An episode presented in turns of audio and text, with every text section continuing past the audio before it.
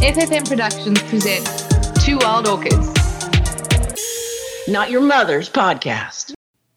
Hello, my loves. It's Sean Lee. So here's what we're going to do today. I don't know if you know, but I have another show called Learning to Love. It is short form content, which means each one of the episodes is really short. It's like less than three minutes. Now, you know, Two Wild Orchids is the place to come for sex and fun, and learning to love is more than that. It's it's where you come for relationship tips. And so, if you're having sex and fun, which I hope you are, you're having some type of relationship with someone else. So, I want to introduce you to this. So, what I did is put together several learning to love episodes, which you're going to hear in just a minute, and then I want you to hear what you think. Now, you can listen to Learning to Love on whatever podcast player you have, or, and this is my favorite, you can actually put it on an Alexa skill or your Google Home. You just enable it, and bam, on Alexa, it is enabling flash briefing. So you do that, and every morning you'll hear from me. And who doesn't want more Sean Lee? All right, you guys, I will see you next week. I have so many fun episodes planned for you. I have the Sissy Whisperer that's coming, I have a Sissy that's coming. And if you don't know what that means, you want to tune into it because, oh my God. And don't worry, Amanda's still around. She and I actually were out at Trapeze over the weekend, and we have lots to tell you about that in an upcoming episode. So sit back, relax, and really listen to this Learning to Love. I have put together a collection I think you'll enjoy, but you want to stay to the end because I do have something real special for you. Hi, I'm Sean Lee, and this is Learning to Love from the Volley Network. You know, one of the things we really never talk about is what to do when you're arguing. I tell you how to avoid conflict, I tell you how to get out of it, but I don't really tell you what to do when you're in it. So let's talk about it. In all relationships, I believe you should have a fight plan. Like, you know, planes before they fly, they have a flight plan so other things so other planes don't crash into each other. I think you need to have a fight plan, like a blueprint for a house. And in that fight plan, it should be a conversation between you and the people in your life. So if it's your family, then you sit down with your husband or your wife and your kids and you say, okay, here's what we're going to do when we're having a fight. We're all going to sit in this room. And this is the room that we're going to call, a friend of mine calls it her situation room. When we have a situation, this is where we sit and talk about it. This way, you're not fighting in your bedroom. You're not making dinner a battleground. You're saying, okay, we'll take it to the situation room. And in the situation room, you have a discussion. Now, as part of that discussion, particularly for couples, you want to have okay, here's what we're not going to do. We're not going to bring up old stuff. That's part of our fight plan. We're not going to call each other names. That's part of our fight plan. My husband and I have a fight plan. We try really hard not to curse in our arguments. If we're having a conflict, one of us will curse and immediately apologize. I'm sorry I cursed. Because that's part of our fight plan. We don't want to say those things and be that way to each other. We want to have loving dialogues. So if you don't decide how to fight fairly in your fight plan, then then you you end up going off the rails and you say things you don't want to, and then before long you're you're apologizing for things you didn't really mean.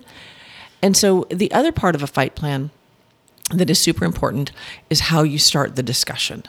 So if you start any discussion off that sounds like this, you never do this. You always forget my birthday.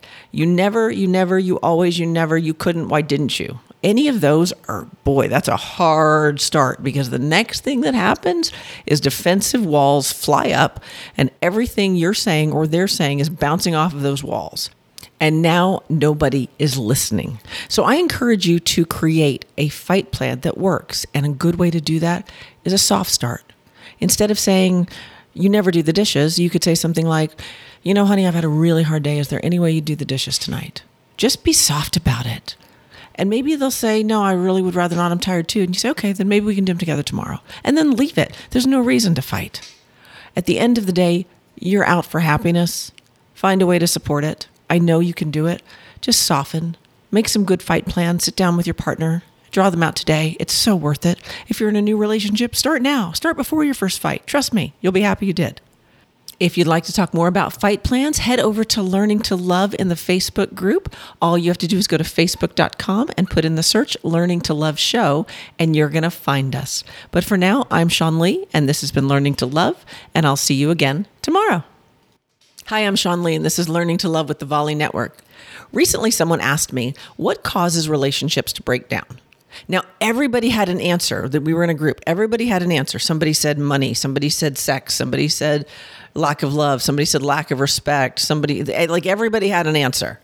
And I said, none of those are right in my mind. Now, I'm the first one to say, I don't know everything, but I look for patterns. I'm really, really good at patterns. And so, money fights, communication fights, um, sex fights, uh, not being respected fights, they all come down. Those are all the details, right? So, if you can imagine that, that you're in a field, and in the field, there are tons and tons of weeds all of those things communication, sex, not being respected those are weeds. But if you can rise above the weeds and now go to the clouds and get the overarching theme, you're going to find the answer is control. The answer to every relationship problem is control, it's a power struggle. Think about it. If you're not getting enough sex, someone wants more, someone wants less. Power struggle. If you're fighting about money, someone spends more, someone wants to save more. Power struggle. Control. If you are not being respected, somebody wants more respect, somebody doesn't want to give it. Power struggle. Control. The thing that breaks down every relationship is the power struggle. It's that it's that desire to be in charge when you don't have to be. So I've talked to you before about really getting a hold of your own value and your own egg and holding your space in that. And I'm going to encourage it even more now because now that you are standing in the clouds with me and you're looking at every argument you've ever had through that filter, really, arguments are just, you know, particularly with married couples, it's who can be the bigger victim first. It's control, it's a power struggle. Give up the struggle. If you are playing tug of war with someone on a rope, the way to win that game is to let go of the rope. That's it. Let go of the rope. You don't have to control what they do on their end of the rope. You control your end. Let go of the rope because it feels better to let go of the rope. Now, that doesn't mean exit your relationship, it means exit the power struggle. And that doesn't mean letting everyone win. It means holding your space and doing you in a beautiful, solid way. You don't need anyone's permission to be you. I'm Sean Lee, and this has been Learning to Love, and I'll see you again tomorrow. Hi, I'm Sean Lee, and this is Learning to Love from the Volley Network. Have you ever considered that love is infinite? I mean, I think most people know that, right? But then they get into these situations where, like, maybe they're maybe they're they're maybe okay, maybe they're in a situation where they have a boyfriend and their boyfriend has an ex girlfriend and they're friends with that ex girlfriend, or maybe they say they're still in love with their ex wife or they're still in love with someone. People think that love is finite, and and that if they if they only love them then there's plenty of love to go around. But what love really is, is kind of like love is kind of like breathing. And it's kind of like air. You don't worry that the air that you're breathing is going to run out unless you're in a situation where the air is going to run out.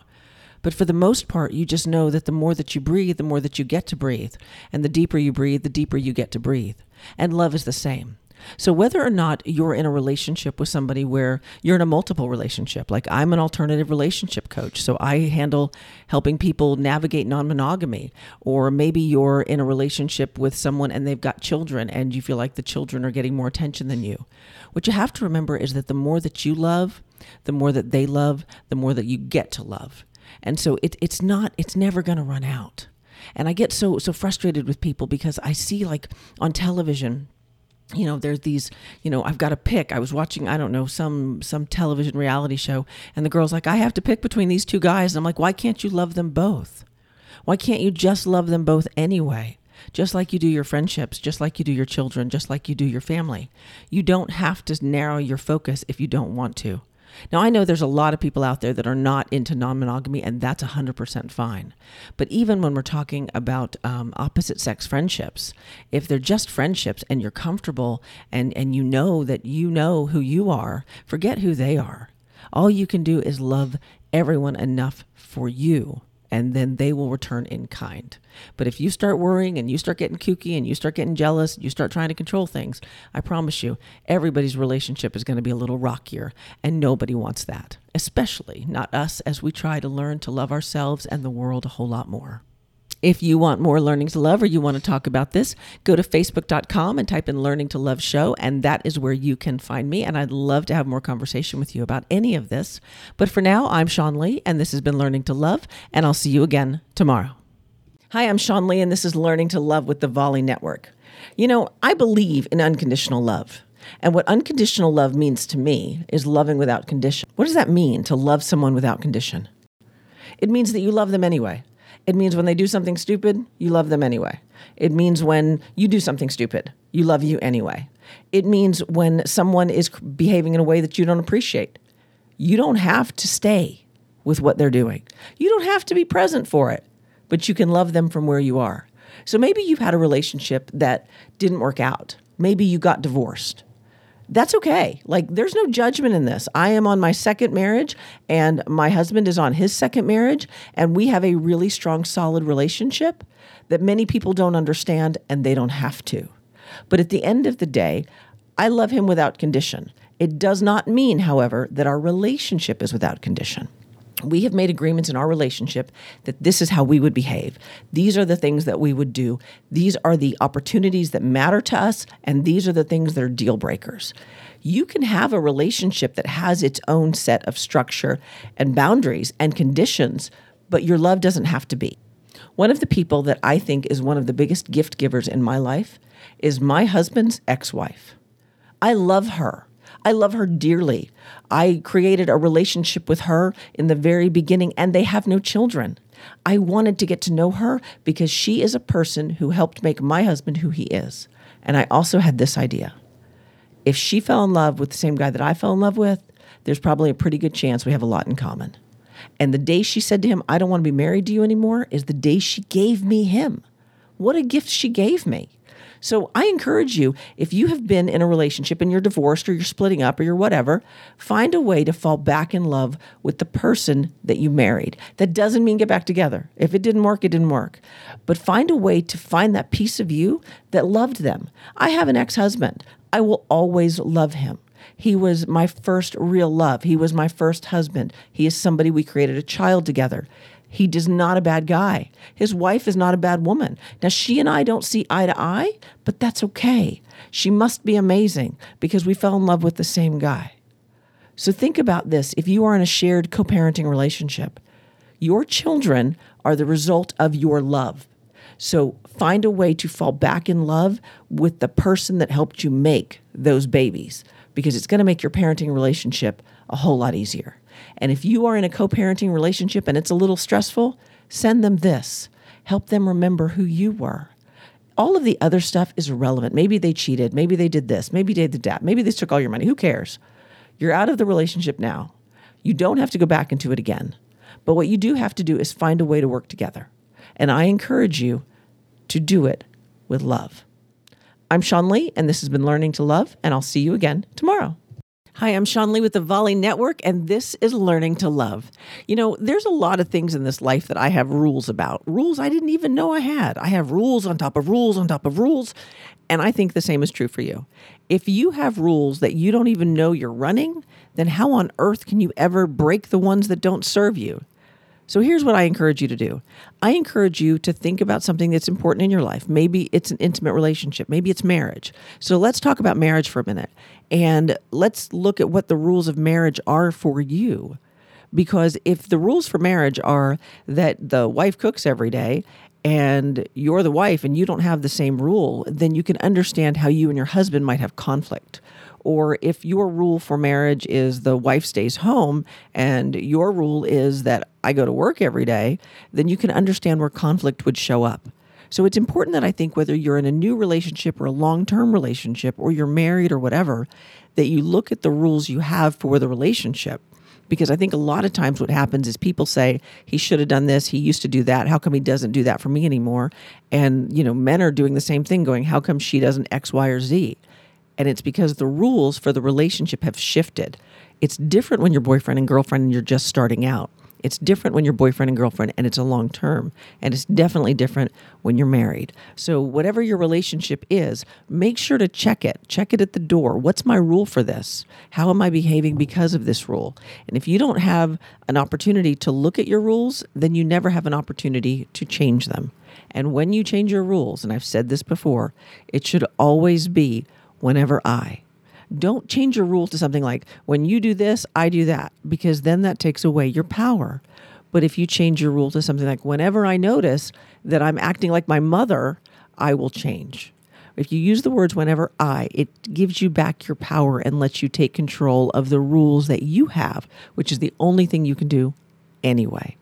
So I'm Sean Lee, and this has been Learning to Love, and I'll see you again tomorrow. All right. So I hope you enjoyed getting to know Learning to Love. Next week, I'm going to be back at the regular Two Wild Orchid stuff. And next week, I am having the Sissy Whisperer. You are not going to want to miss this. Amanda and I had so much fun with this interview. I can't even tell you. I learned so much about sissies. I didn't even know what they were. And then I also interviewed a sissy. So that's going to be even farther out. So you want to stay tuned the next couple weeks and see what pops up on the orchids. But in the meantime, the last learning to love that you just listened to was about rules. But I want to talk to you about raising your bar.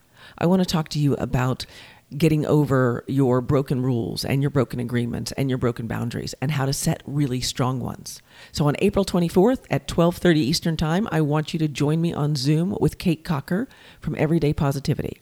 It's $27. If you do not get your value, I will give you your money back because that's how sure I am that you're going to love what I have to say.